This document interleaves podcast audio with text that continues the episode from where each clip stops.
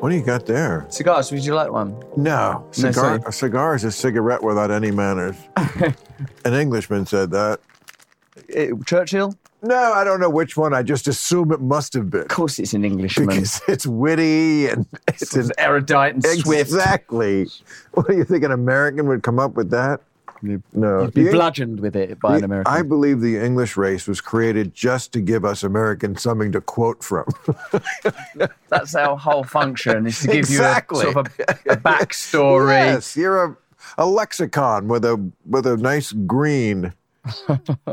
Thank you very much. So, Um, so you're cutting a cigar. Yeah.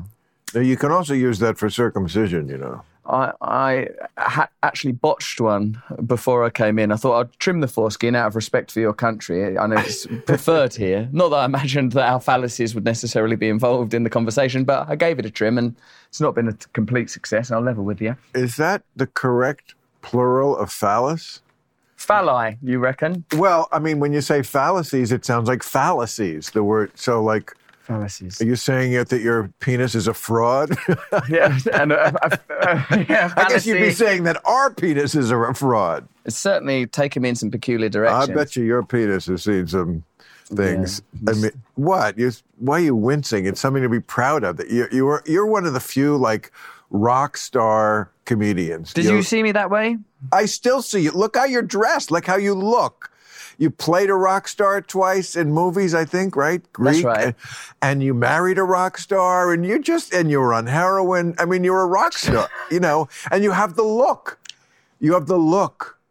When you say it like you that, you can't buy that. it sounds fantastic. if you could buy it, I would have done it by now. The thing is, uh, Bill, is that whilst that sounds like a tremendous set of experiences, I was, of course, there while they were happening. they were mostly rather bleak, in all honesty. I find that hard to believe. I, people say that all the time when they describe this life that the rest of us could only dream of, you know, with the women, the drugs, and the constant adulation, the partying. And I'm like, why can't you people just enjoy this? I feel I certainly would. Possibly there's a difference between Epicureanism, Ah. hedonism, and what I think I have, which is addiction.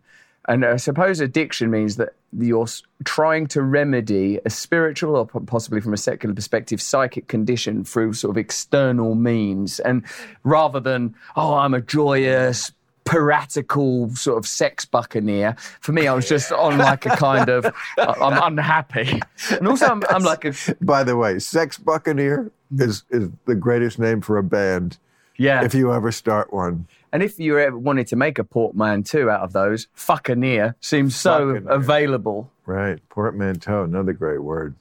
Yeah. Well, uh, I'm sorry you didn't have a better time having a better time Yeah. than the rest of us. Look, actually, I'm not seeking uh, any, any sympathy from it. I'm just sort of remarking, Bill, that like when I hear my life described, I think, oh my God, that sounds so cool. And indeed was everything I aspired to as a young man, trying, I think, to somehow mitigate feelings of unease and emptiness, probably in common with many comics and entertainers. And when I did it, it just did not work and has left me one of the few areas where I imagine we're somewhat at odds, uh, only with a kind of spirituality as my l- last rem- remaining Why do we um, have to? option. Why do we have to drag all this depressing psychological stuff into it when it just would be great to get a lot of drugs and pussy?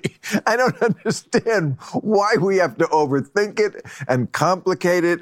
And it's just like when Is I that was. really your position? It is, and I will stand by it. I'm a one-issue candidate on drugs, drugs and pussy, and not overthinking it. I mean, not not pussy, but like you know, yes. I mean, just uh, rock star sex. I mean, is there a man uh, alive who doesn't, um, you know, at some point in his youth aspire to that? There certainly wasn't when I was 13 years old. What would you be if you could have anything? A rock star. Uh, the girls throw themselves at you. Right, just that. Just that. Just girls throw themselves at you. Y- you had me. Absolutely, and certainly it's what I aspire to. But even in your description of it, it was an adolescent fantasy, and the problem with adolescent fantasy is is that uh, you grow up. I grew up and I found myself inhabiting something that didn't endure for me. Like um, you well, described me as an idealist, and I am an idealist, and I feel like what, what is idealism? I suppose is the, the suggest that there's a, a telos, that there's an object that I'm moving towards, and for me, that's a sort of a I don't know. Is it self actualization? Is it redemption? Is it love? Is it to live a worthwhile life? I mean, what are all of the principles that we're discussing when we're having a conversation around politics? What's undergirding it if we don't have any ideals. I mean, if it is just the sort of sort of brutal pragmatism of who gets what, you know, and I know those sort of highly consequential com- conversations, but surely whether or not you believe in God or if you believe in America or whatever values you hold, we're, we're sort of saying there's something we're aspiring to, there's some meaning. So, to, so to, to just wrap up what I feel about the hedonism is, I now now know that what I sought out was the fantasy of a boy and it doesn't work. It didn't work. Not to say that they it weren't. It didn't work for pleasure. you. It worked splendidly for Rod Stewart. So, mm. so you know, let's not let's not lump. We we're all different people, and and from you know, again, I'm sort of being facetious about this, but the idea that because you went to this different model of marriage and children, whatever that is that people mm. do, that means you grew up and I didn't. I must reject that because, again, I think you're projecting. I, I, it's not that I haven't grown up. Of course, I've grown up and I'm just as mature as some other immature people in lots of ways. But no, I'm not, I don't feel like I'm immature because I never wanted to go into that model, which I have seen fail so much more than I have seen it work. And and so like, do I feel the need to like spawn to, to be labeled a grown up? I don't. I'm not suggesting that the only route to maturation is uh, to have a family or to procreate or even enter into sort of social norms around matrimony. I'm, I'm not suggesting that at all. Uh, the, uh, the, distinction I'm making is that for me, when I lived hedonistically, it didn't work, and I, I recognise right. that is different. I reckon I'm talking particularly as an as, a, as an addict. But actually. can I ask you, in percentage wise, like what percentage of it didn't work? Certainly, there must have been a little percentage that was fun and then there was like like a hangover is like if you ask me after I've had too much to drink when I have a hangover, would you uh, trade? No, I would. I would love to trade. Yes, I would love to go back to last night and not be drinking. I would give that fun up because this is just too painful. But I didn't see it coming that bad. Is it like that, or where there was there was no joy in Mudville? There was no joy uh, before the pain. They, a common trope around addiction is it was fun, then it was fun with consequences, then it was consequences. And no, and uh, for me, it was quite concentrated. Even now, as I've, I was twenty years, I'm twenty years clean from substance misuse really? now, drink and drugs, and still now I can feel in me the uh, palette of emotions and yearning that leads to overuse, for example, of substances. It was so clear mm. that what it was in me was a sort of a psychic or spiritual yearning, a sense that this is not enough, the world. You know, and I'm talking now about the world I inhabited as a boy, right. as a child. Like, this isn't going to fulfill me. I need something else. I need, what is it, values? Is it community? Is it connection? Is it meaning, purpose? What is it? And, and I feel denied that. The one of the things that concerns me, I suppose, about the secular framing of the ideological sphere is that once you extract a sort of a, shared purpose that for me has to have a, a, a sort of a, if not a sprinkling of the divine, it's, it's, it's actually a, a, divine crucible. Unless they're like, what is pleasure alluding to? That's what I'm saying, I suppose. Like when I'm like, sort of, if you're in love with someone, or if you're making love with someone, or if you're high, what is it that you're touching? what, what is this ulterior what? thing? So I mean, who said art for art's self? Was it Oscar Wilde? Why, why I mean, isn't that the same thing as pleasure for pleasure's self? Why does that have to allude to anything? It is the end. Sometimes the journey is over. Some people, I think, just like to stay on the road. I like to be home. And home is like, if you, you know, are, not every day is happy, of course, but a day when you're like feeling good, you have things to look forward to, you feel like you're doing something useful. and uh, you also have pleasure in your life, excitement with other people, and conversation, sex. I, I, I don't, I, I- don't like, I don't want to go further. Like Okay, yeah. that, that's it. Like as long as I'm on Earth now, maybe we don't know. Maybe in the next world, if there is one, um, there is some other dimension. But on this Earth, I'm not going to get to that dimension. Or, or you say you can through meditation and, and just that I kind of think stuff. some people kind of cannot live without that dimension. I wonder, even taking something as um, broad yet particular as the opioid crisis in your country, Mm-hmm. that it can't, we can't allow it to be lost on us that there's a significant proportion of the, the population that are in so much pain that they need Yes. to obliviate it somehow. What is the source of this pain? Now, when you say pleasure, you know, it needn't lead anywhere. uh, From an evolutionary perspective, we are aware that it is entirely perfunctory. We're aware that eating food feels good in order to uh, mandate that behavior, that sex feels good in order to encourage that behavior. So there is at least facility in it. I wonder sometimes, I ponder the unanswerable. I wonder what is the function of pleasure. And as someone that has, I suppose, gotten myself into, I want to say, it's not worked for me very well. You know, and, and that is the distinction. We're obviously diff, different men. And like, I, well, I, one of the things I've been blessed with is I'm pretty non judgmental actually about the way other people live. I don't sort, it's not that I don't care, but I recognize I don't know no, you're much. just passionate about what you believe. yeah. And and we are different in the sense that you said it, like you ponder the unponderable. I go, well, that's not ponderable. I'm not going to ponder it. Can't Why ponder am I wasting my time Try to ponder pondering when I could be partying? This you is know? wasteful pondering. Um, no, I feel like you know, was it Freud who said, you know, it's based this work and love. Those are the two things that we have, and I, I, don't go much beyond that. Like that spiritual dimension, I don't, you know, I'm. Uh, you mentioned Larry Charles before and Religulous, and Religulous is a not a mean-spirited movie at all.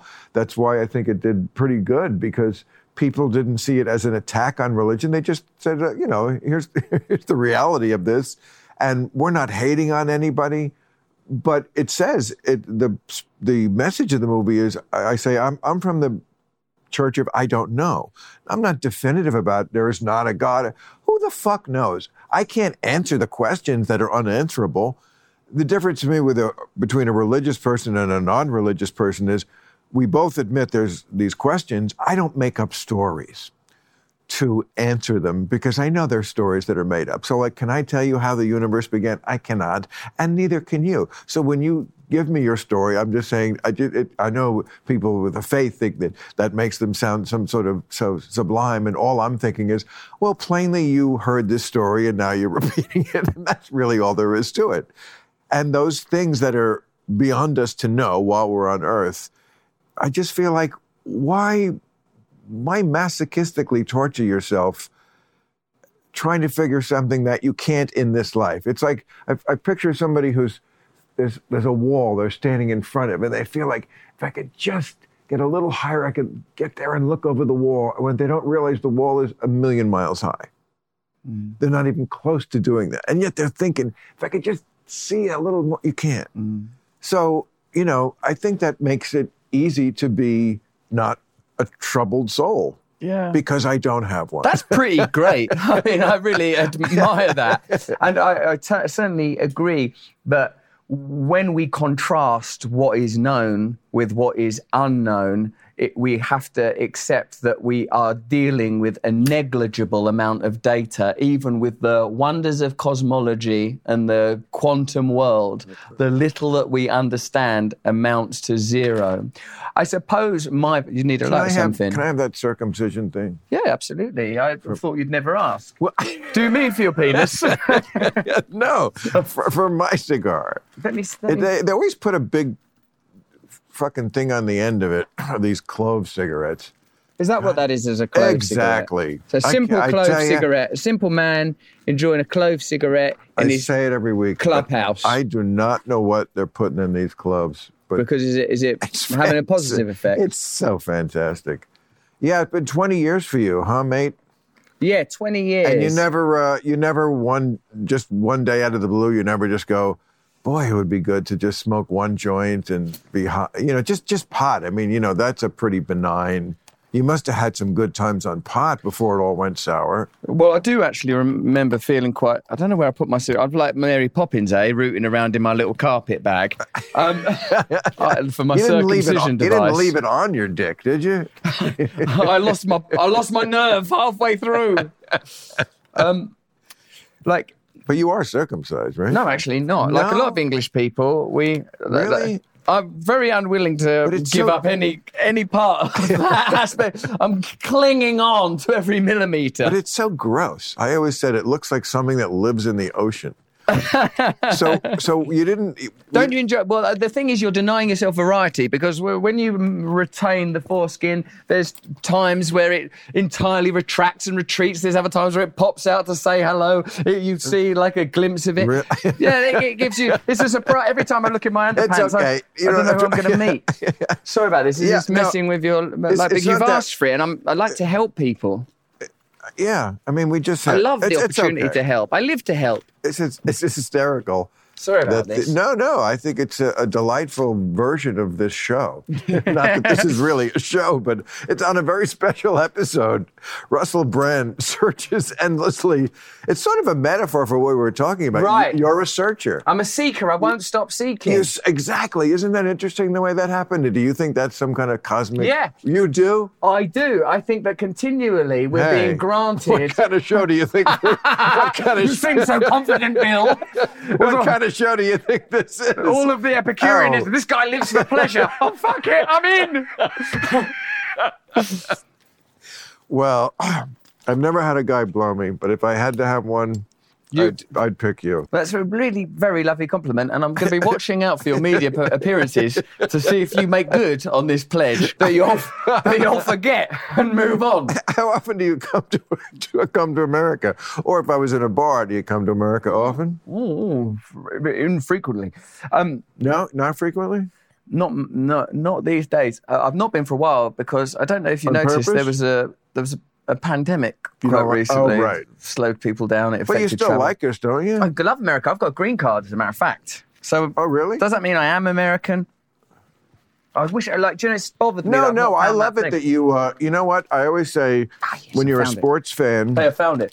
you found it. The mu- is it mule? Oh. I don't. What's the um, moil? Moil. That's the name of the people that do circumcision Yes, in the yes. Judaic faith. And you know something? Want to hear something gross? Of course. That's why I came, Bill. I'm surprised I've heard anything else. Okay, so sometimes the moil gives the baby herpes. Oh, that's not right, is it? But- That can't be. Well, Is that part of the ceremony? not- no, they shouldn't do it's- that. It's definitely not right. But because like th- this has happened many times, like because they have herpes and then they bite. There's a part of it where they Bite? bite the penis, or or something where the penis goes in the mouth. And you know, I'm all for. Uh, People doing whatever they want. I mean, again, when I preached against religion, it's I, I was certainly was never saying, "Well, you shouldn't be able to." No, of course, you could think any crazy shit you want. But when it bleeds into bleeding Yeah. and, and and child abuse, you know, you. I mean, I would even say it's child abuse that uh, when they seek the the Buddhists, you know, supposedly the we're not religious, we're we're better than you actual religious people, we're more spiritual. okay, and yet when the when the Lama dies, they snatch a child who they have divined to be the reincarnation of the recently dead Lama. And I've seen a documentary on this. And the mother is weeping. Of course, because they're taking her two year old away. And the child is weeping because he's being separated from his mother. And he has to go to some, you know, monastery where they, because he's the reincarnated Lama. And we're going to examine his poop or whatever they do to, you know. just, On what amounts to, let's face it, a hunch. Of a hunch. this is the Dalai Lama. a Lama. hunch at best. you, first of all, I mean, you have to believe in reincarnation. Now, maybe you do. Do you? I mean, what I feel like is that it, once we start to frame the unknowable within the ordinary, using quotidian language to Right. describe the Right. ephemeral. Wow. We're in danger of saying stuff that's kind of stupid and yet we need ceremony and yet we need ritual i just say would say that if the ritual does involve biting off a baby's dick or snatching a child from its mother you should ma- be absolutely sure there's no other motive You'd want to be sure about that Yes, because, well, I mean, well said, because religion certainly is known as the biggest pussy scam ever. I mean, everybody's got one. Cops will pull over a pretty girl, and, you know, that's a big thing with cops and girl. I don't know any pretty girl who doesn't have a story about a cop who tried to fuck them, pull the, hey, you need a ride, or, you know, you need an escort, whatever their, their shit is. Everybody's got a scam. And, but boy, religion, their scam is a lot of it is uh, I'm the prophet and God told me to fuck all the chicks in the yeah, compound does it, so like yeah and also they're not and the some- Catholics with the little boys. That's right. They're not particular about the genitalia. Like they're sort of uh, equal opportunities. Uh, you're right about that. Uh, uh, many a good cult has been ruined. I'm gonna cut off my finger. Do, do, yeah, I, I don't. Do you hold? Do you hold it there? do you want me to help with this? Because I don't want to show look me over how you. Uh, how operate this thing. yeah. Well, What are we taking Because off? We're look- taking off the top end of oh, that. yes. Like that. It's like a guillotine. Right. Vive la France. Like that. Bloody aristocracy holding us back. Robespierre, that crew, just like that. And what is this thing called? This. This. I don't know. I guess isn't it still going to be called a cigar car? Pro, uh, like you know, in your country, probably a cigar a- car. In mine, like How about a mini moil? A mini moil. You don't know, mind if I do. Or a Herpes not included. or a portable moil. Yeah, you know? portable moil. I mean, it's a a mini moil. Yeah, I, I like that. let's go Auto to moil, let's, mini moil. Let's go into business. We brainstormed a few names. We've go, we've gone with mini moil. Let's go. I'm going to use this. It's called a scissors. I don't know Well, why. you've got all of that stuff. You've got a lot of I, uh, you know, paraphernalia. I always Bill. say if you live long enough, you do everything. And now I can say I used a mini moil, Mm-hmm. and I have no desire to use it again. I'll stick with the scissors.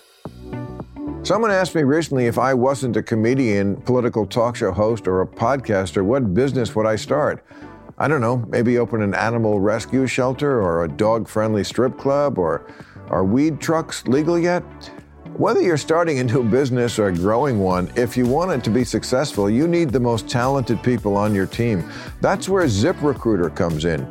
And right now, you can try it for free at ziprecruiter.com slash random. ZipRecruiter's powerful matching technology finds highly qualified candidates for a wide range of roles.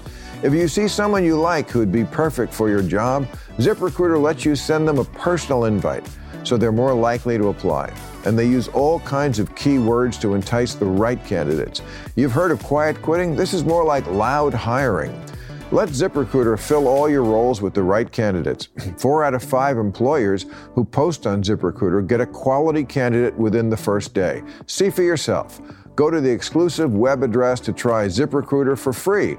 ZipRecruiter.com slash random. Again, that's ZipRecruiter.com slash random. ZipRecruiter, the smartest way to hire.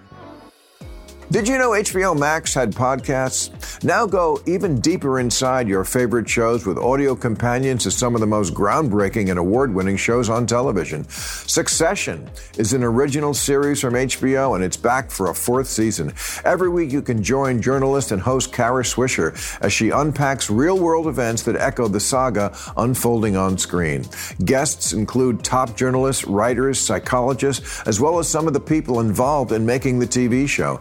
Stream Succession on HBO Max and check out HBO's Succession podcast on HBO Max and wherever you get your podcasts. Now, you were talking about reincarnation. You were talking oh, about, Oh, yeah. a, a, a, a lot of the sort of m- more rococo aspects of I love that word. Rococo, yes. But yeah, because it is Love quite that. austere and stringent, and we're not saying that there's a god necessarily, and all of this stuff. But we are, yeah, following a, a, a, a flume of smoke, a plume of smoke to divine whether or not this child was a, a lama. And I wouldn't disparage anybody's uh, religion; it's, it does it's unbecoming. But uh, I, I, I, suppose. Uh, Yeah. I suppose what my spiritual beliefs amount to is a kind of benign intent towards one another and the potential for an ulterior realm, i.e., that all apparent separateness emerged at some point from unity. And that is underwritten by the most rudimentary explanation of the Big Bang. All of the matter and phenomena was held within a you know What, subatomic what do you think about the Big Bang? As Terence McKenna says, give us one free miracle and we'll explain the rest. You know, like what precedes this. I mean, it's glorious and obviously demonstrable for uh, as a But I result of the movement of matter, but it doesn't solve a lot. Of, it doesn't solve the problem of the Tuesday before the Big Bang. Is of course. But al- I mean, also, and I look, people who I really think are way smarter than me, I know they are, about this subject, which I am very limited in astrophysics. Okay, that's just not my area. Let's get into this. I know the I know the basics, but just the real basics. But you know, I I, I fully believe Neil deGrasse Tyson knows this stuff on a level that I cannot understand. So I really, uh, my point is, as someone who's not religious, I'm also just taking this on faith because when you go into what the Big Bang is, mm-hmm. that everything in the universe fit into something Yeah. that as as that could fit into your mini moil. That's right. We could snip that. Maybe that's what caused it. And let's go into how what what is fitting into something the size of a quarter. Okay,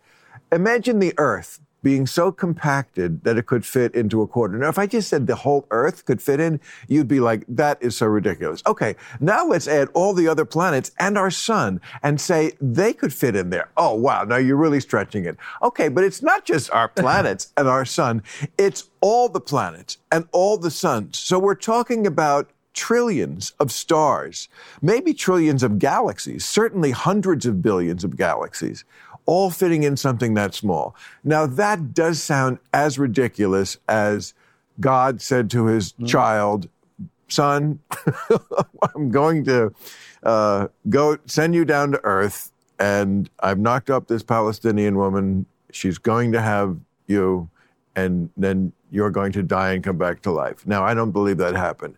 But the other one about the Big Bang is almost as silly unless you're an astrophysicist. Similarly, they require a curtailing of inquiry. Uh, At some point, you have to stop investigating, or you go, well, that doesn't make sense. What all reality? What is the nature of consciousness? How does consciousness emerge from biochemical processes? Right. Why is Newtonian physics fallen apart in the quantum realm? Everything that we understood to be Right. real. Why is matter mostly space? And what I'm saying is that in the end, through brinkmanship, you find yourself at the point of miracle. And the reason that I, I embraced spirituality is because it suggests a sense of ethics. Not that I know many great Right. atheists and Right. uh, you know both comics like Ricky Gervais and Yes. Brian Cox and like you know my, my country and stuff. Um, and I we, we mostly agree: be moral, love one another, Right. be of service, all of those things. And so why focus on the, the points of distinction really when you agree on what appear to be the most fundamental aspects of it? But but for me,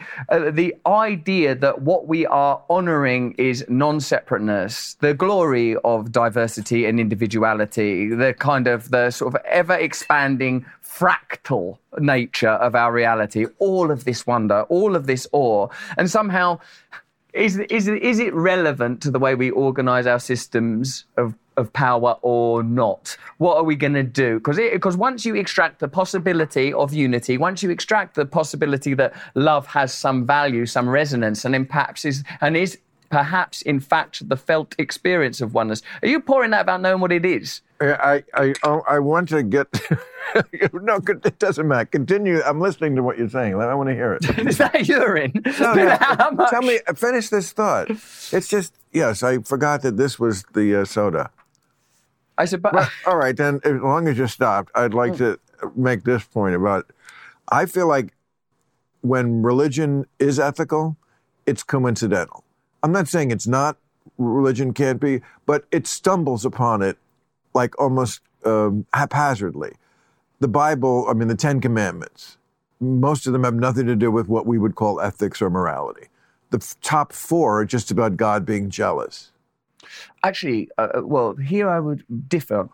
I Really? got an interesting perspective once on the Ten Commandments. If if you consider them instead of edicts, you know, and I know that the name commandment suggests that it's, I've just commanded that you do that. But if you ignore that, and like, what, how I like to look at it is, uh, if you consider when you are enlightened, you will not steal, you will not kill. And as for the point of uh, worship no other gods than me, all of us engage in idolatry. What I believe the point that is being made is if you do not find God, if you do not find your own God, which could be love, which could be America, which could be nature, which could be uh, abundant and limitless things, if you do not find that, then everything is potentially God. Your lust suddenly is God. Your desire for entertainment is your God. Greed is your God. You shall worship no other gods than me. And this God is uh, mm. See, sub, submission for me, Bill, is not just about supplication so that I mean, you can be organised into a lovely little yeah. flock. It's about if you. It's the first system that you need to conquer is the self. The self. If I okay, can't I, overcome my ego, then I will live. That is my God. I, That's how I take I, it. I get that. Um, you're Do right. You, I. Do you? this is quite complicated. What's that? Your new American character? no, this is my new American you're, you're, character. But uh, you're being very charitable to the author of the Ten Commandments, who lived in the Bronze Age and did not have your flowery interpretation. It's nice that you can uh, put that on it. I mean, yes, that's that's a lovely way to interpret it. It's not what he meant. What oh. he meant is there's a man in the sky.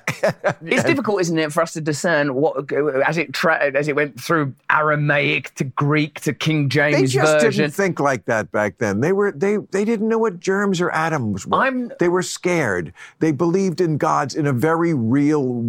I've studied the Bible. I took a course on it at Cornell. The Bible. The, the, they, they definitely were not making a this was not metaphorical. It was not. Uh, I think okay. that you will. I think that if you look at that book as literal, then I feel that its value is limited. And I think most articles of faith bear the inflection of the culture f- that they were produced by, necessarily and understandably.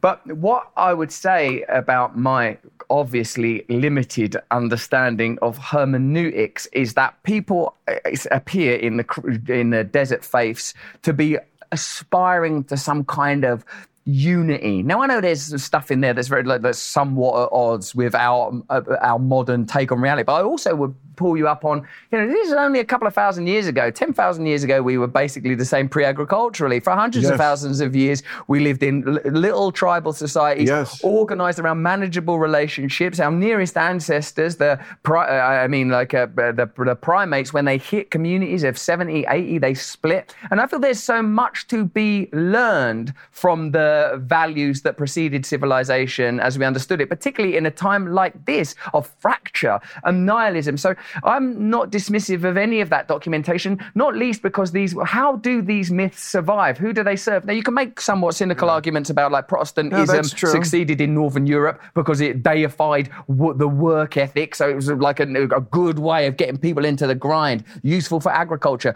useful even when the Industrial Revolution t- took place. But but just because of the, the, the, of utility, I don't feel that we can be dismissive of it. And also, Bill, the, the challenge that's left for me is once we exclude the spiritual path, we are left with post Enlightenment rationalism. And what that seems to lead to is the reverence for the individual. Celebration only of the, the primal urges and the primal right. desires I mean, and, and, and, that which can be right. measured. And, and, right, and believing excessively in spirituality and things of a beyond the realm of earth mode leads to flying planes into buildings and lots of other horrible things. But, but don't you think there's a counter argument to all of that? That really those things are about dominion and, ter- and yes, territory, saying, and they're not. You know. Once you once you let the balloon off the ground, once you take all, off those blocks and and let your mind just go completely free up in the air with nothing to tether it, then it's very easy to go from I love my God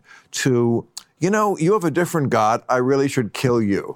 But, but is this not how- true in the post Westphalian Treaty age of nation? I love my nation, so therefore I don't like your nation. I mean, eh, eh, what is the distinction between a religious ideology and nationalistic ideology when, when it comes to the boots on the ground and the drones in the sky? You know, we're killing you rationally at a distance. Sorry about that wedding we bombed. you know, and this and there. You are going to bring in the Treaty of Westphalia, which the I Treaty of Westphalia is on the table, Bill. I believe it was 1648. I believe it was that. that And I believe it- or twelve minutes before five. I believe it followed the defenestration of Prague, where they threw him out the window, where we get the word defenestration. Well, out the window. Out you go. And it's it's that word has now come back into vogue, not oh. just because Putin does it literally, but it's a word that people use when they're talking about someone being canceled. He was defenestrated, he, which is great because it's from French, the fenetre window. So to to throw someone out of language. it's a yeah.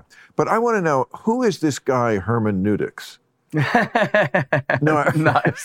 That's I- old school, man. But. I don't know that word. Hermeneutics means a literary set of uh, books around a particular faith. The hermeneutics, this the canon, the canon of a particular religious set of Like ideals. the Quran plus the uh, There's what the, Islamic hermeneutics, Christian hermeneutics, Right. the set of documents that underwrite a particular faith. Have you studied these like like in their original? I mean, you seem so No. learned on this. You must read a lot.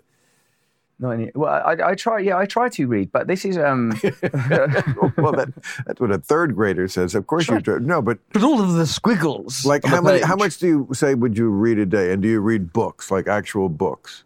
Because that's gone out of style. Um, But I'm going to stick up for books. yeah, say- yeah, yeah. I do, I do, and I sort of have a. I suppose what I have, like most autodidacts, is sort of shallow knowledge in a variety of areas. I've not been educated, so I. Cocktail party knowledge, would you say? that's what I got. Except that's for what I feel like I have. except for when I've had to legitimize my solipsism. There I have studied. like, you know, so when it comes to why am I like this? Why do I feel this way? Oh. Right. What have other people exactly. felt like? Don't and don't you think that politics is an extension usually just of a personality we're born with? I feel like Yeah. being I mean, you were arguing with John on the show and like it's so funny that people they have a lot of trouble like um you know following your politics because it doesn't follow the neatly cleaved divisions that we're in Yeah. like you'll you'll go after MSNBC, uh, and it's it's not because you're a fan of Fox News. No. No, I mean it's it's kind of like to the left of that. So, or it's not in anywhere that you could say, oh, that's left or right. It's just how you see it. I feel like I do this exact same thing, and people they don't like it when someone doesn't have a team, or a lot of people don't. The people who do like it, they like us a lot, but a lot of people just can't get there because we don't have a team, and you can't predict what our take on something is going to be. That's right. And that is, you know, I know it sounds like we're clapping ourselves on the back, but I mean, it's also just true. That is so lacking. I think in the- it's been great what you've done, having the chats with the people on the conventional right. If we're not going to have these conversations, what the hell's going to happen? These people are not self-deporting. It's half the country. You have to talk. You know what I mean? The, the, when you look at the internet and all that kind of shit, it's always this: uh, we own them, or we're going to own them, or like somebody said did something that they don't is not, stupid or not up to par. Oh, they got owned. They got destroyed. It's like all this language that keys people up to think that they can. That, that the answer to the the thing when you don't agree with somebody, and I, you know, there's all these people I don't agree with, of course, is to destroy them. Yes. Uh, especially when you, and I'm 67 years old. Like their big thing is with if they don't like something I say, it's just they, they don't attack the argument itself. It's just you're old. As if that's an argument. It's like, yeah, exactly. That's why I know some shit and you're making a dumb argument or not even finding an argument. I will say, even on this point, that when we're talking about anthropology and how societies might organize, how families and tribes might organize, the annihilation of the category of the elder is in error. When you're chatting to Bernie Sanders on the show, I'm thinking these Yes. guys they've been around longer than me. They know stuff I don't know. I, I, I, I've asked array of things, and now maybe I will learn something if I shut up for a minute. Perhaps you noticed that I talked a little less in that moment, and like um, what. And I, I- have uh, regard and reverence for that, and uh, both uh, as- as part of a um, because of my personal practice of how, how how I might learn more and how I ought treat people, but also because in other areas where it, it might be easier to enter into conflagration and conflict, I feel that it's vital. Like I saw the other day after the release of the Capitol Hill Jan 6 stuff to Fox News and in particular Tucker Carlson in a, a British newspaper, The Guardian, like it said, like I'm just, I'm just reading it, I can't imagine what led me to do it, and I, I regret that I did. Uh, and it sort of said, like, um, you know, he, he, they released documents, uh, you know, Kevin McCarthy, to the far right TV presenter far right. I mean, like, like you know, it used to be like even in your like country, like that. You know, you'd have people in your family that are Republican and Libertarian, and people that are lefties and whatever, and we'd all just crack on and chat at Exactly. Thanksgiving. Not like like far right. I think if far right, that means that that's a haircut. That's boots. You know, you can't like just be far right because you're a traditional conservative Well, did- person. I don't know if you saw this, but when the Italian Prime Minister Meloni was elected, Uh-huh. okay, so we never really got to it on our show. I wanted to, I guess we ran out of time, but like the the papers were like they were apoplectic. Fascism has come back to yeah. and they uh, could not stand this. And like my position was, I don't follow Italian politics that much. I've read some of her statements. It doesn't sound like fascism to me. It sounds like things that we've heard people in this country on the right. You know, it's a lot about we need to uh, like not forget our roots and traditional stuff like family. And, you know, I understand why there's a backlash to some of the shit that's going on. It, it wasn't particularly, it I'm a, it was like, I'm a mother and I'm proud to be a mother. Okay. It's not, ex- it's not fighting words. so, and also I wanted to make the point because they kept saying, well, she, her party has fascist roots. So did the Democrats. They were the party of slavery. Okay. And Jim Crow, the Democrat, and they outgrew it. So to like to put that on her, that, you know, the, the roots. Yes, all our parties have roots. We, we all grow from, from corrupt places. And now she's, I see she's invited to the White House. And again, I don't know, who, I don't know who this broad is. I'm not defending her. I'm just saying the, the, the, the immediate, like hair trigger. Oh my God, the world has ended. Italy has uh, elected a fascist. It's just the kind of thing that makes me go, I don't trust you in the media. I just don't trust you. Th- There's some truth in that, but it's your narrative. I think they call it. Um, something like uh, I don't know, some kind of journalism now, where it's like advocacy journalism, where it's like we're not even trying, we're not even proposing that we're neutral on this and just going to tell you what mm. happened and give you the facts. We're going to inject our advocacy into the front page, where we used to reserve it for the opinion page. Bill, I feel that the terrifying truth might be that the liberal establishment has been co opted by the very interests that in the Bush Cheney era we understood to be Republican. It's been co opted by military industrial complex interests. It's been co opted by pharmaceutical interests. It's been co opted by financial interests. And they are simply unable to have the conversation about why there is not a political party that represents the interests of ordinary Americans. That when Bernie Sanders was saying on your show that it's you know like who, who uh, the affiliate party of ordinary working Americans now? Like more people say the Republicans. A comparable thing has happened in our country.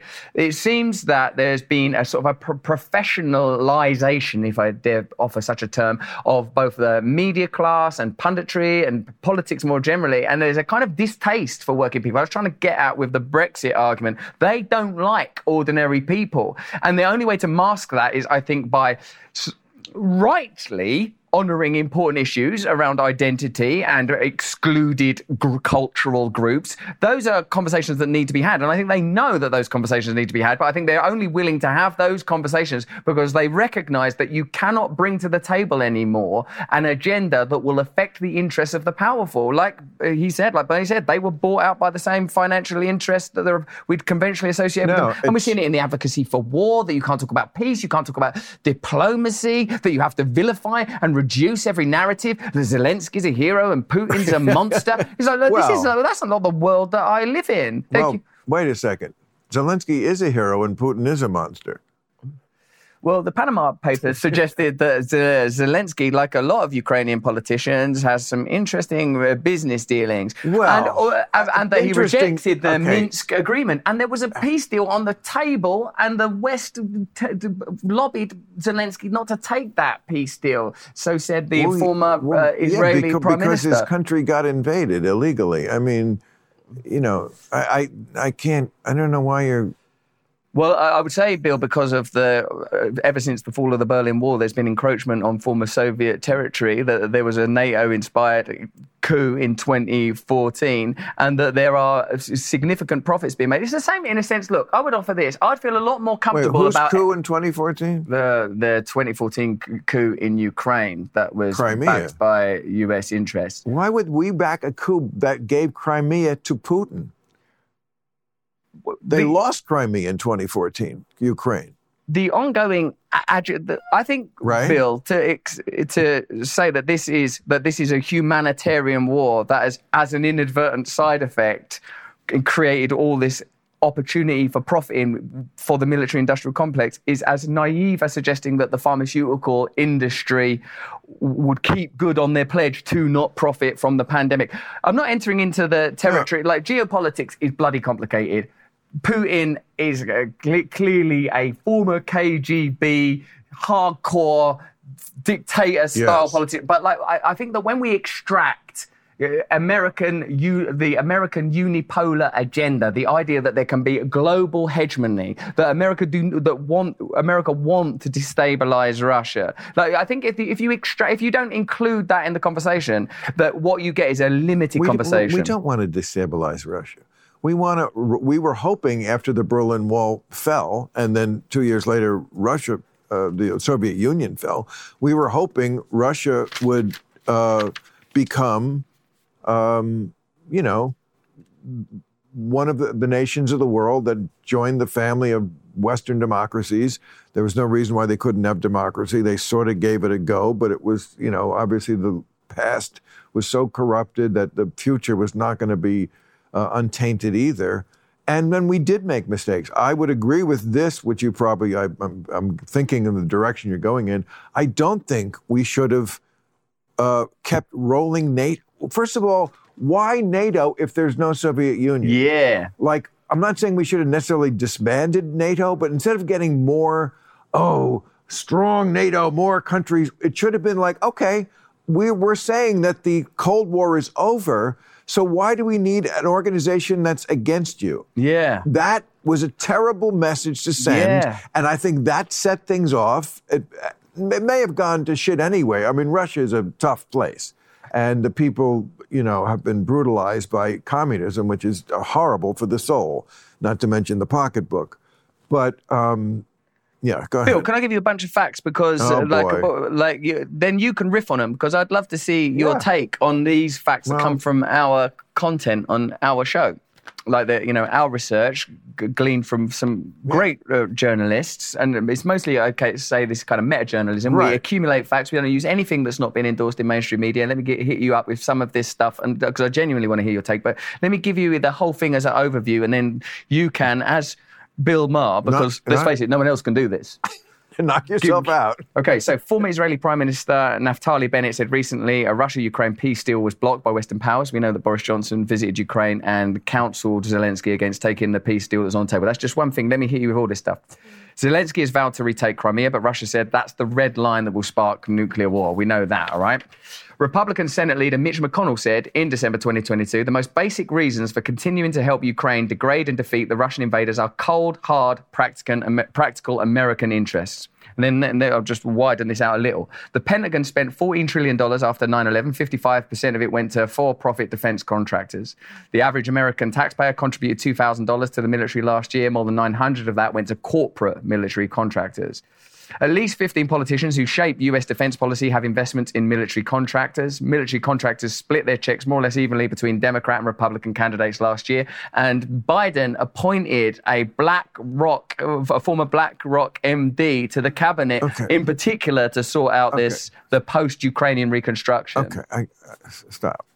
These, are I- all, these are good facts, Bill. These are facts. Pro- possibly. I don't have. I'm, I don't have a fact checker here. I don't doubt any. You're not going to need one. Wait, wait. I, I, but that's it's so far from the point. I, I mean, I feel No. like your antenna for conspiracy theories. Oh. I mean, you have a good antenna, and then sometimes uh, it does not serve you well because, like, even if all this stuff is true, Yeah. it's just more complicated than that. It, both things can be true. It can be something that is a worthy endeavor to stop Russia from invading a, another country, uh, and and it also could be the case. It is the case, of course.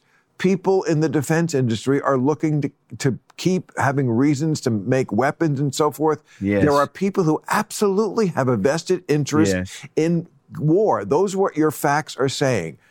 It doesn't mean, even if all that is true, and I would agree, there are people who have a vested interest in war. That doesn't mean, logically, it doesn't mean that every war is because of that.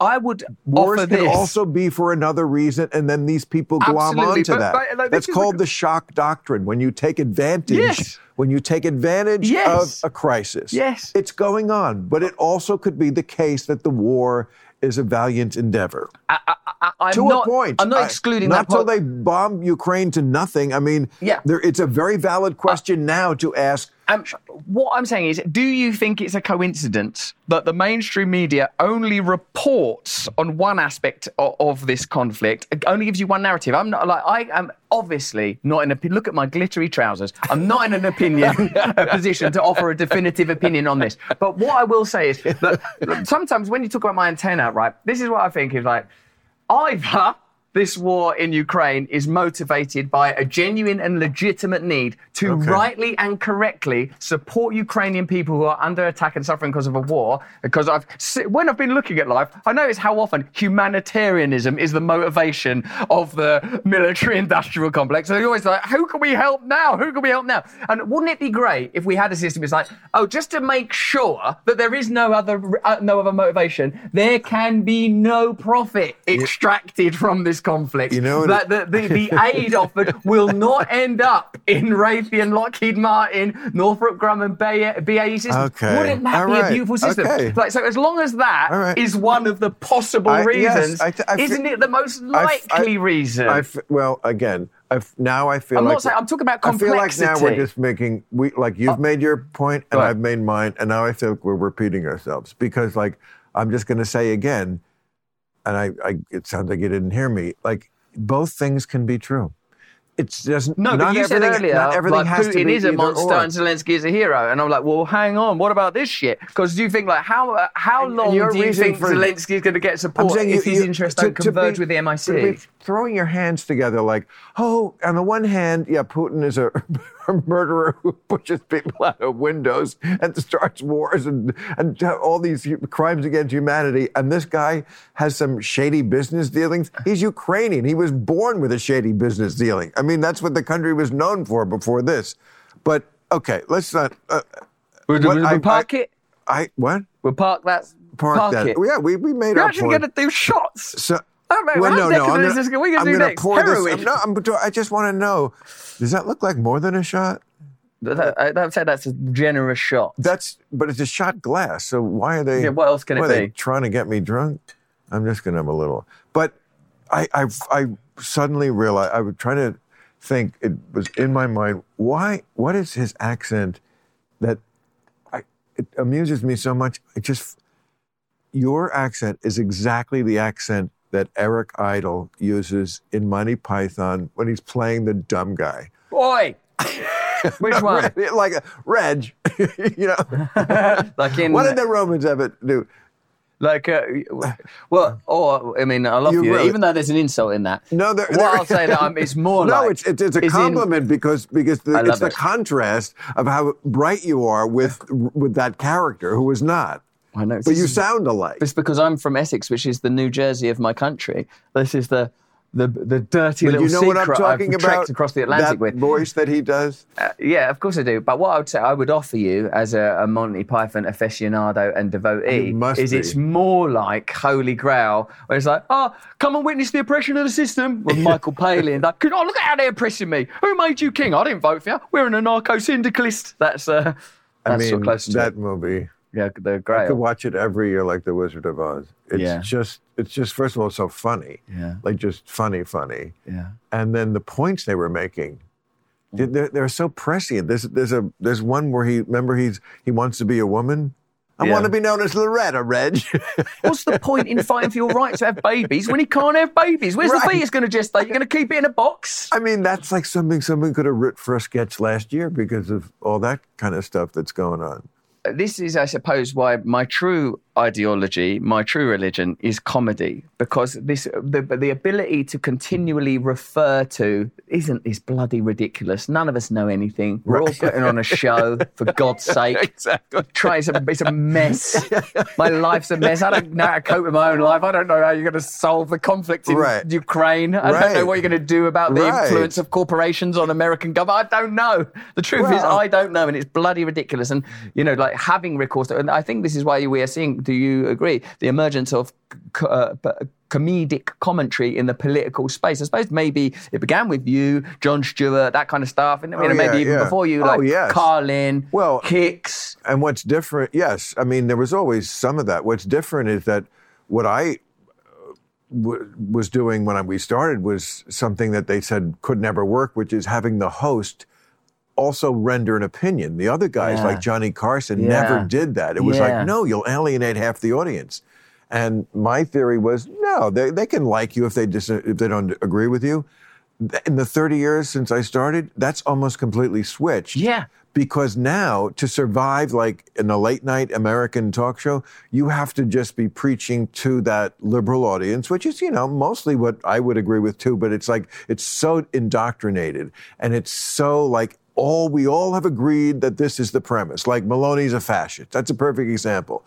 We all read it in the New York Times, and now that's what we're, or somebody read it for us and told us, and now we the, the Italians are taken over by the fascists, and like no attempt to like look under the surface or fi- a, a differing point of view or just and so just stuff that will make people clap in the audience because this is what my team believes. This is, you know, ivermectin is horse medicine or whatever it is. You know, I think uh, you brought that up today, and uh, like that was a really good example. I mean, they absolutely did like just it's ivermectin it's a drug it's not a politician how you could like the way they in this country like can just this just knee jerkingly take a very obstinate side of an issue that's just that what are you talking about? Either it works or it doesn't. Doctors prescribe it to humans. It's not it's maybe it helps and maybe it doesn't. Maybe like some drugs it helps some people and not others. What, it's ins that to me is just the most insane thing that this becomes like you you are a witch because you believe in it or you are you know a genius. I, I, it's it's not that the dramatic book that I found most helpful on this subject has was written by a former CIA analyst called Martin Gurri. He wrote a book called The Revolt of the Public. He had a apolitical role within the CIA. How, that's how he describes it as a data analyst. Uh, he says that in 2000, uh, in 2001, this is presumably a fact, as much information was public, uh, published that year as in all human history up to that point. And in 2002, because, because of Really? the ad, advent of the internet, Oh, two- yeah, of course. and then in 2002, the amount of information doubled again. And then every year since, the amount of information published has doubled. He said that when you looked at it on a, on a graph, it looked like a tidal wave and it had the kind of impact that a tidal wave will have. Information is being generated and created. You can't generate a central narrative and not have it challenged in the same way that you could 50 years ago.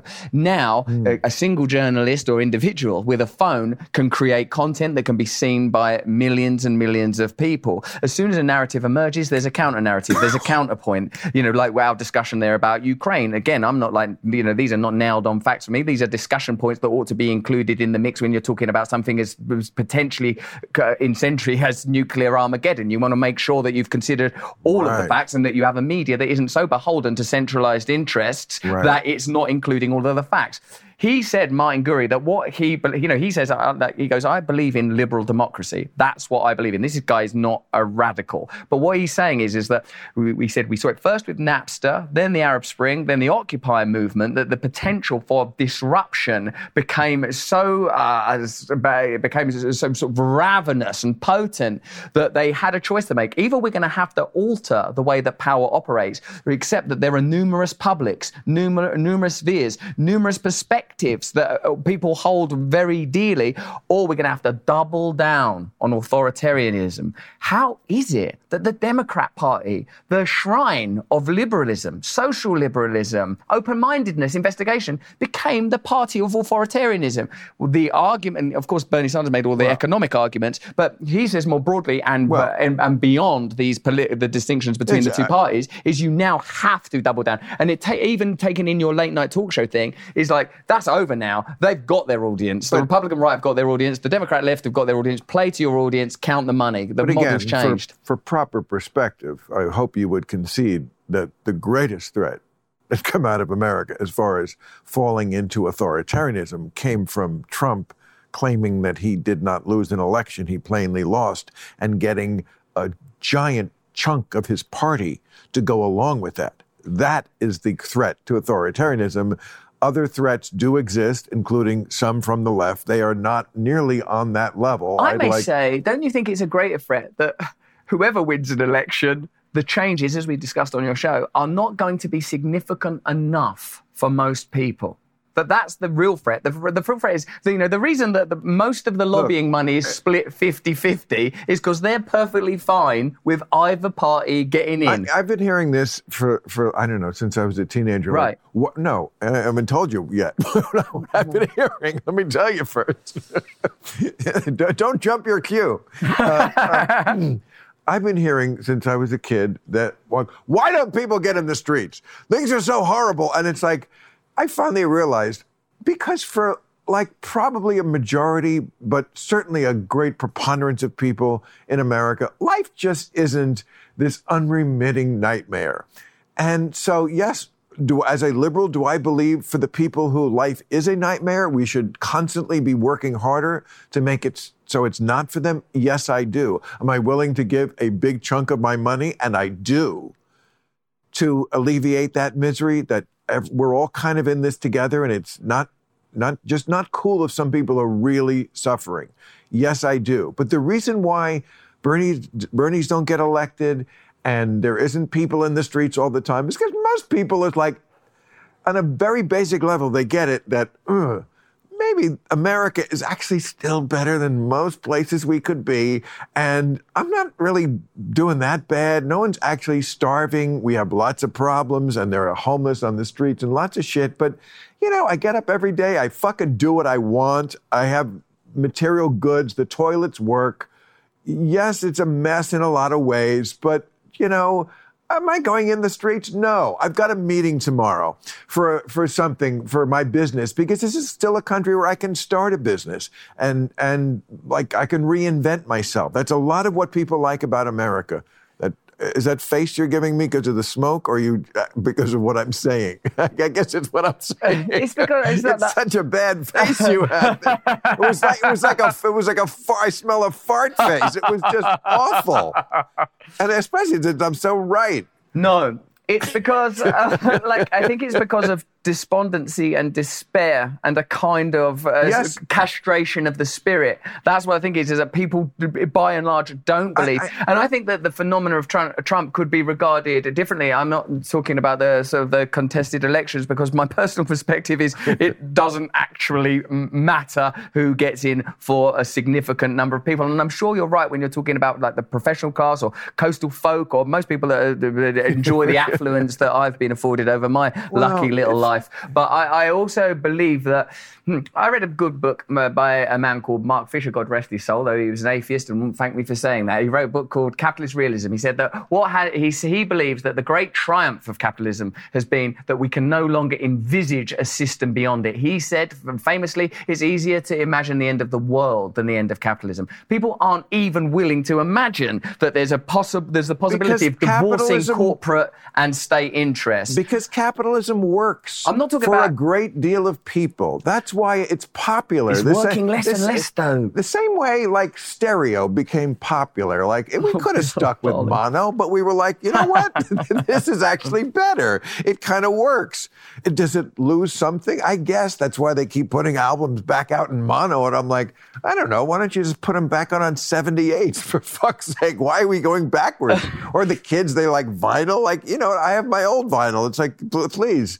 Uh, Enjoy listening to shitty sounding records that are scratchy. I would say, in a way, people are on the streets. People have been on the streets, not in enormous numbers, protesting uh, like for uh, an end to current conflicts. The Black Lives Matter protests, and obviously the movements uh, uh, around That's Donald the- Trump, and the m- movement around masks, and the trucker protests, and all of the agricultural protests Well- in Germany and Sri Lanka and Holland, all around the world. People are protesting. Do you know And a I- lot of people who have been in, at protests or in the streets? Because I don't know anybody. Well, I mean, it's just like it, it's just like people were sympathetic. Maybe it's because I'm older and my people my age don't get, go out and do, and do anything, let alone go to the fucking street. I don't go to a restaurant. Even that's too no, much when, when- bother. it's it's ama- amazing how ageist this country is. But, But what, what I mean to say is that there there are si- significant protest movements, but I think what there is is a, a clear lack of a real vision that probably since Clinton and Blair onwards, no one is suggesting anything other than the management of decline, kind of intimate bu- bureaucracies where we biometrically me- measure and manage our own health. No one's saying we could do something fantastic with America. Rhetorically, of course, great claims are made by either side, but no one's suggesting that we could reorganize society. No one's anticipating what the AI revolution is about to behold the loss of jobs, the despair, the despondency, and the, the, the, that is likely to engender. And we were sort of seeing a return to feudalism. Yeah, in that beautiful film, uh, The House I Live In, uh, the great writer of that show, The Wire, said, um, you know, when it comes to the opioid crisis and the addiction crisis in your country, he said, well, why don't we just admit that in a post manufacturing America, we've got no need for 20% of the population. They're redundant now, they're defunct. We can lose them. And sometimes I think it comes down to simple demographics that this nation can carry a good many deeply dissatisfied and unhappy people. And by God, it looks like it is. Because this ain't nothing, all of this conflagration that's going on in this country, mostly uh, uh, it's seemingly housed uh, around the culture war, where I think they're quite happy for people to quibble and quarrel and roar, because ultimately that doesn't affect the interests of the kind of uh, the, the elite establishment interest that I'm interested in addressing and that Bernie has tried to address. And I would offer you this because it seems as a result, uh, uh, during the conversations that I have had with some like former Democrat Party uh, presidential candidates that that party almost consciously, deliberately, and explicitly decided they would rather have Trump win than win themselves with Bernie. And I'd like to put that to you because that, for me, if that is okay, true, I, I that's answer that, but I- I will answer it in, first in this way. Could, can I just take this conversation, same topic, but a little more toward the pedestrian diurnal? I mean, I know you intellectuals, you know. What do you mean, you intellectuals? I just told you I'm from the New Jersey of I England. know, but you, I may but be you, sipping but you do think you do think like an intellectual. I mean, it's it's it's uh, because that's exactly what I'm saying. Like, let's go let's go to daily life and see if daily life matches with your theory of life. Because, like, as you go through your day, now maybe I live in a charmed world. of course you do. Of course I do. I don't think I live in such a charmed world where I go to an office, you know, I see people who work, they're not all like uh, making giant salaries. One person at that show is, I'm not going to say who. but there's plenty, HBO is very generous. It's a good job, but it's just a job. We all do it. I am the same, I'm the same as them. Like, oh, there are days like, oh God, I don't want to, I'm, I'm tired, but I got to keep working. And I, we work, we all do our best and and I don't think they're unhappy. And then if I go out and get coffee somewhere and uh, you know, even or a waiter or like even the guy who's like the valet guy, they're, they're, they don't seem miserable. Like, oh my God, I'm gonna. Pray. They like, you know, they're living their life. Like when I was in my 20s, I was poor. It was, I got it. Like, you know, I'm working my way up, and uh, there is opportunity, and there's stumbles along the way, and uh, there's lots of problems, and we should keep working on them. But it's like I don't know if it's going to get better by being massively uh, rewriting human nature, which is impossible, or the way the world is constructed. I think mm. people are selfish. I think you have to always factor that in. Anytime you're developing any kind of economic system, people are selfish. and they will go toward what makes their life better. Hopefully, not at the cost of somebody too much, but sometimes. You know, you believe in enlightened self-interest, uh, uh, but uh, also I don't figure you for a misanthrope. I, uh, you don't. I don't feel that at the heart of your beliefs is people no. are bad. Because at the heart, at the core of my ideology is a, a, a, a, not even a begrudging, but an optimistic love of humanity. And uh, my belief, Bill, is that if we enshrine, elevate, celebrate, and possibly even legislate the higher principles about nature compassion, uh, kindness, service, yes. unity, a willingness to sacrifice. And this is where it does get personal because I have to ask myself, what are you willing to give up, Russell Brand, in order to live in a fairer world? And I'm that's, not just talking about taxation because, by the way, affluent, like, sort of, you know, millionaire no, entertainers ain't the issue. We're talking about billionaire offshore like, corporations I, with unprecedented power that make the Carnegies and the Rockefellers look like sort of quaint little guys with Jackson dimes. No, but I feel I, my guess is that you live a very nice life, and my opinion of that is you should. You're talented, you worked your way up, and but you can't like enjoy it without having some, I think, inappropriate guilt or like it shouldn't be this way. It's the world is only what it is. We're always trying to better it, but there's you know just enjoy. And no, you shouldn't trade places with someone who's like not doing well. We should lift that person up. That doesn't mean we have to like uh, put ourselves down. Lift lift up the people who need lifting. I agree with this entirely. Oh, good. We're, I'm in absolute agreement there. I prefer even to... the part where you're making yourself crazy for no reason. Maybe About, really. I'm open to that. Uh, I'm open to that. I'm open to the fact that something. Well, can you... I absolve you of that? Oh, can I put... God, please. Please. There's no reason. It's okay. Why Am I doing all right? Absolutely. And your life hasn't been a picnic either. You've had some really trying times and all that addiction and you know bad press. the addiction, the bad press wasn't easy. I mean, just you know, but uh, you know, you. How old are you now? 47. 47. You're like, right, you're perfectly where you should be. I mean, and by the way, there's nothing you couldn't do in show business. I don't know. Oh God, what, what you, must, you must just not want, you must not want to, but you like doing what you're doing. I mean, you're more, you're a crusader. You don't have yes. time to like get in spandex and do a, but you would be such an awesome, you know, you're perfect for like the Marvel universe. I mean, uh, you could be the villain, you could be the erudite man. You could be like something. I have a calling, and yeah. I'm, uh, you know, like we discussed and joked about. Remember, it seems like an eternity ago when I was r- r- rifling through my rucksack in search of the mini moil that, that, that you mentioned that that I, that I, am a seeker.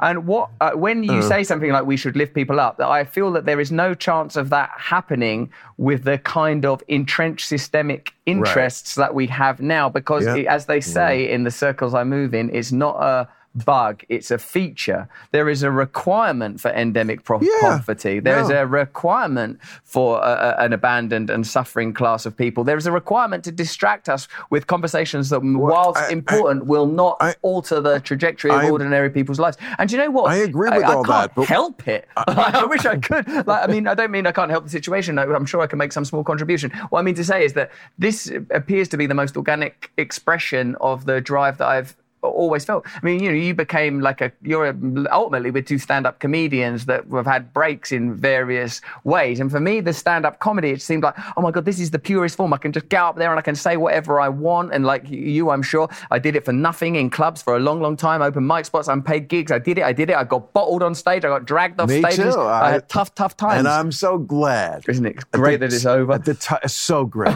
when, people, when people ask me, you know, say, how do you do it stand up? I always tell them if you really want to know the truth, you know, you, the, you have this idea, there's so much pain. Sad clowns were said, there is a, to- a shitload of pain, but it's all like in the first few years. Mm. Then there's things that are not perfect, but it's that beginning where you're learning to be funny in front of people when you're not funny. I mean, yeah. you, you probably were a hit right away because you just have a natural a gift of the gab that, and I mean, the fact that you don't like, um, I mean, I would love to see you live, and you don't you don't play in America, do you? Yeah, yeah, I did a show. I, I do. I, have not been here for a while, but like I do do I do live gigs. I'm not uh, like a, uh, when I talk to a Rogan, he says like you know you you should like it's a duty to do the clubs and stuff. And, and like, but like Stanhope, like, like Stanhope says, you know, like I worked hard to get that audience, and now I'm going to play to them. I'm going to play to the people that love me, that come to see me because they want to hear what I've got to say, rather than that that, that agony Right. of persuading these fuckers. That's so funny. I mean, I, I have the highest regard for Joe Rogan. I really do. Um, I wish I could do his show more. I did it last year. Yeah, no, I watched. But um, that is such a Joe Rogan thing to say about like he has that he's that kind of comic. I've known that comic since I started. There's a kind of comic who's like it's almost like we're in the army, the army of comics, and they're, and they're just very, uh, you know, they're just very. Ch- and I get it. I mean, I love comedy too. I, I just don't have that like, you know, um, you know, you gotta. When I started, there was a lot of rules, Uh-huh. like, um, well, you got to have six clean Tonight Show shots before you move to California. You know, we had this like template. wow. Yeah. And then, yes, you get clean. So that's like 30 minutes of very clean material so you can do it on The Tonight Show. And then you'll get a sitcom. Mm. You know, that was the thing. We all wanted to be in a sitcom. Yeah, that was the pathway. That was the route for the, the for the elite achieving comic. I, I like. I sometimes feel guilty again that I don't do that. Like I'm like, yeah, get out there and do them clubs, suffer a little bit, go out there and win them over, and get make sure that your opening five is good and it is dutiful. Like, because I like I love like you know so- like uh, like I feel like Bill Burr he would play anywhere and he would make it work, and Louis would play anywhere like Sure. make it make it work. You know, like I a Chappelle, like you know, I, I adore uh, those you know contemporary American comics at the top, rock, all of them guys. Um, and, uh, but I suppose where uh, like for me, and I'd, I'd love to hear more about like your contemporaries and how you came up and stuff. I feel like. um you know, like, the- like for me, there's been a there's a, there's shamanism in stand-up comedy. There's a real ability to cr- create beautiful feeling in that room, to explode stuff, to explore incredible ideas. And I sort of when I, I've had like you know the reason I did movies and all that stuff is because it's just hard not to. If people offer you those things, you feel like oh my god, I've got to do it. But Yeah. for me, it's a, it's a world away from what I actually want to do. You're very lucky to have, uh, lucky and uh, of course uh, uh, diligent and fastidious to have carved out for yourself this position where you can operate in what seems to me to be the your uh, perfect environment. You know, like that's amazing, and it doesn't happen for very many comics. And of course, there are reasons Yeah, that it's happened for lucky. you. I'm not dis- and lucky. I mean, and- I've been, I mean, HBO has been a great place. I mean, we survived for a while on ABC for six years, even. But like, HBO really gets me, and I do well for them. You know, so it's like that rare marriage where, and they're genuinely nice people. You know, they're like people you could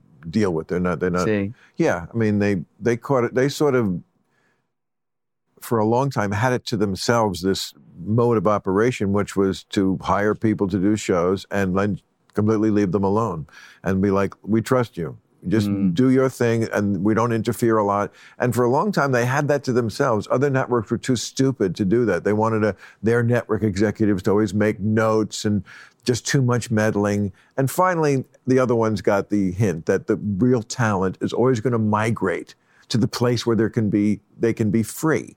And and HBO has had some uh, bombs because they let the, somebody they trusted. We don't all hit a, a thousand, you know. We don't all get it, and that's okay. That's what art is. It's sometimes it's failing, and when it's failing, it's thank God only failing for 13 weeks.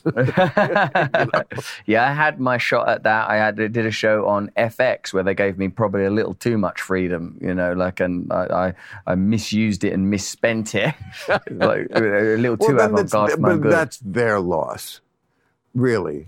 And So where, you should be on American TV every night. well, with the show I have now, I did this deal with Rumble. I Yeah, did you don't five need t- shows. exactly. I You mean, don't it's need amazing. TV. TV's like TV's like kids don't even have TVs. No, it's, yeah, it's an old medium. moving towards obsolescence, presumably, other than in some like particular uh, some manageable spaces, I would would assume. And the, the, what I have now, doing a show five days a week, streaming live, uncensored, tackling the Right. idea of appealing to an audience that So what- I know are ultimately more open to sort of right wing politics, but doing my best to. Uh, Convey ideas beyond that. That ultimately, I So re- this what is Rumble now? I'm so Rumble's I'm like so a- media um, stupid. It's a Uh, it's es- essentially a competitor to YouTube, which has made its raison d'être non censorship that has been taken up initially by a lot of right, uh, like you'd have to say, right wing uh, voices, uh, but is doesn't have any skin in the game with regard to like well, the kind of content that is put out, except for that you continue to own your content and you know you can say what you want, you can talk about what you want. And like for me, like freedom of speech doesn't mean freedom of speech to right. sort of condemn and criticize people. It means freedom of speech no, to and- attack establishment and look for ways to bring people together. I'm interested in, I suppose, a re-emergent populism, and I feel like this, like a left-wing populism, as it was initially intended to be, it was assumed there will be an accompaniment to the trade union movement a true populare, the empowerment of people, as much democracy as possible, as much control over community right. as possible, a real ability to confront establishment power and even state power. The, the two the, the, the two heads of the Hydra being a, an over-empowered state and an over-empowered corporate world. And now that we have those things essentially combined, uh, uh, in absolute symbiosis. You know, there is. So an, is this is this Dave the Dave Rubin? Dave Rubin's on there. Yeah, I know Dave's been on. It's not his company though, right? But Dave his... owned, I believe, Locals, which is the sort of membership okay. aspect of Rumble, which yeah, is essentially been, like YouTube. He's been here. Love, love, I love him. Yeah, he's a great guy. And, yeah, and we don't agree politically. No, but uh, but we laugh about it. It's it's it's yeah. And the here's the problem with where we are, media wise, as it, especially free speech. You know, as comics, we adore free speech. I, it's it's my lifeblood. I couldn't be. Yeah. I'm so grateful to the people who came before me who were martyrs for free speech in a way. I mean, Lenny Bruce had nine trials, I think. You know, trials, actual trials. Yeah. Not like, oh, my trials. No, I mean, like, we're actually putting you on trial. Yeah. But so free speech, I mean, when I was younger, I mean, there was no doubt in my mind who the champions of free speech were and, and also the threat. And the threat was all on the right. Yeah. And the champions were all on the left. And that's not how I feel now. So when people say, like, oh, why are you harder on the left? Well, that's one of the big reasons because I certainly appreciate the threat, uh, free speech from the right. I mean, Trump said if anyone took him seriously, like if he was a normal president where you didn't just hear something crazy again today and then write it off, people would have been very alarmed because he would say things like, you know, the media is the enemy of the people. I mean, this is like Hitler talk, you know, and uh, uh maybe we should look into the New York Times or MSN. Maybe they should lose their life, you know, just stuff that's really threatening. So I get it. There is threat on the right. But the left is much more in my face, much more constant, much more a daily problem. Just, you just, they just want to catch you and find people that can't. There's just a, a mean girl attitude to it, and it just squatches and puts fear in people. So people don't speak their mind when when people are making cringy apologies. I always want to say, you know what? Maybe the woke people should apologize to me and people like me for all the things they robbed us of never hearing, jokes that were never told because someone was just too scared to say something. You know, letters, emails, things that were never written thoughts that were never expressed because it was just easier to go along. So when I hear about a free speech platform, yeah.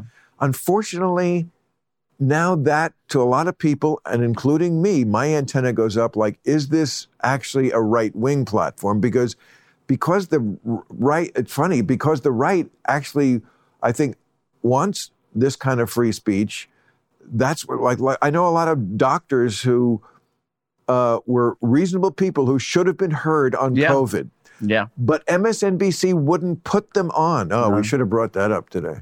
Yeah. Ah. Yeah. I, I was moving into, I was going to do. So the only place they list. could go was Fox News. So then they get branded a conservative because they're on Fox News and they're saying, I'm not. They're just the only ones who would put me on. There were v- people that invented vaccines that were being called anti-vaxxers. Right. The whole right. thing became became hysterical. But I mean, that's the problem with. So, like, when I hear about this organi- I'm like, is it really a bunch of just right wingers or is it really free speech? So tell me. Well, I believe that those categories because you're certainly to... not just a right winger. No, I'm not. I mean, like this is how I approach this.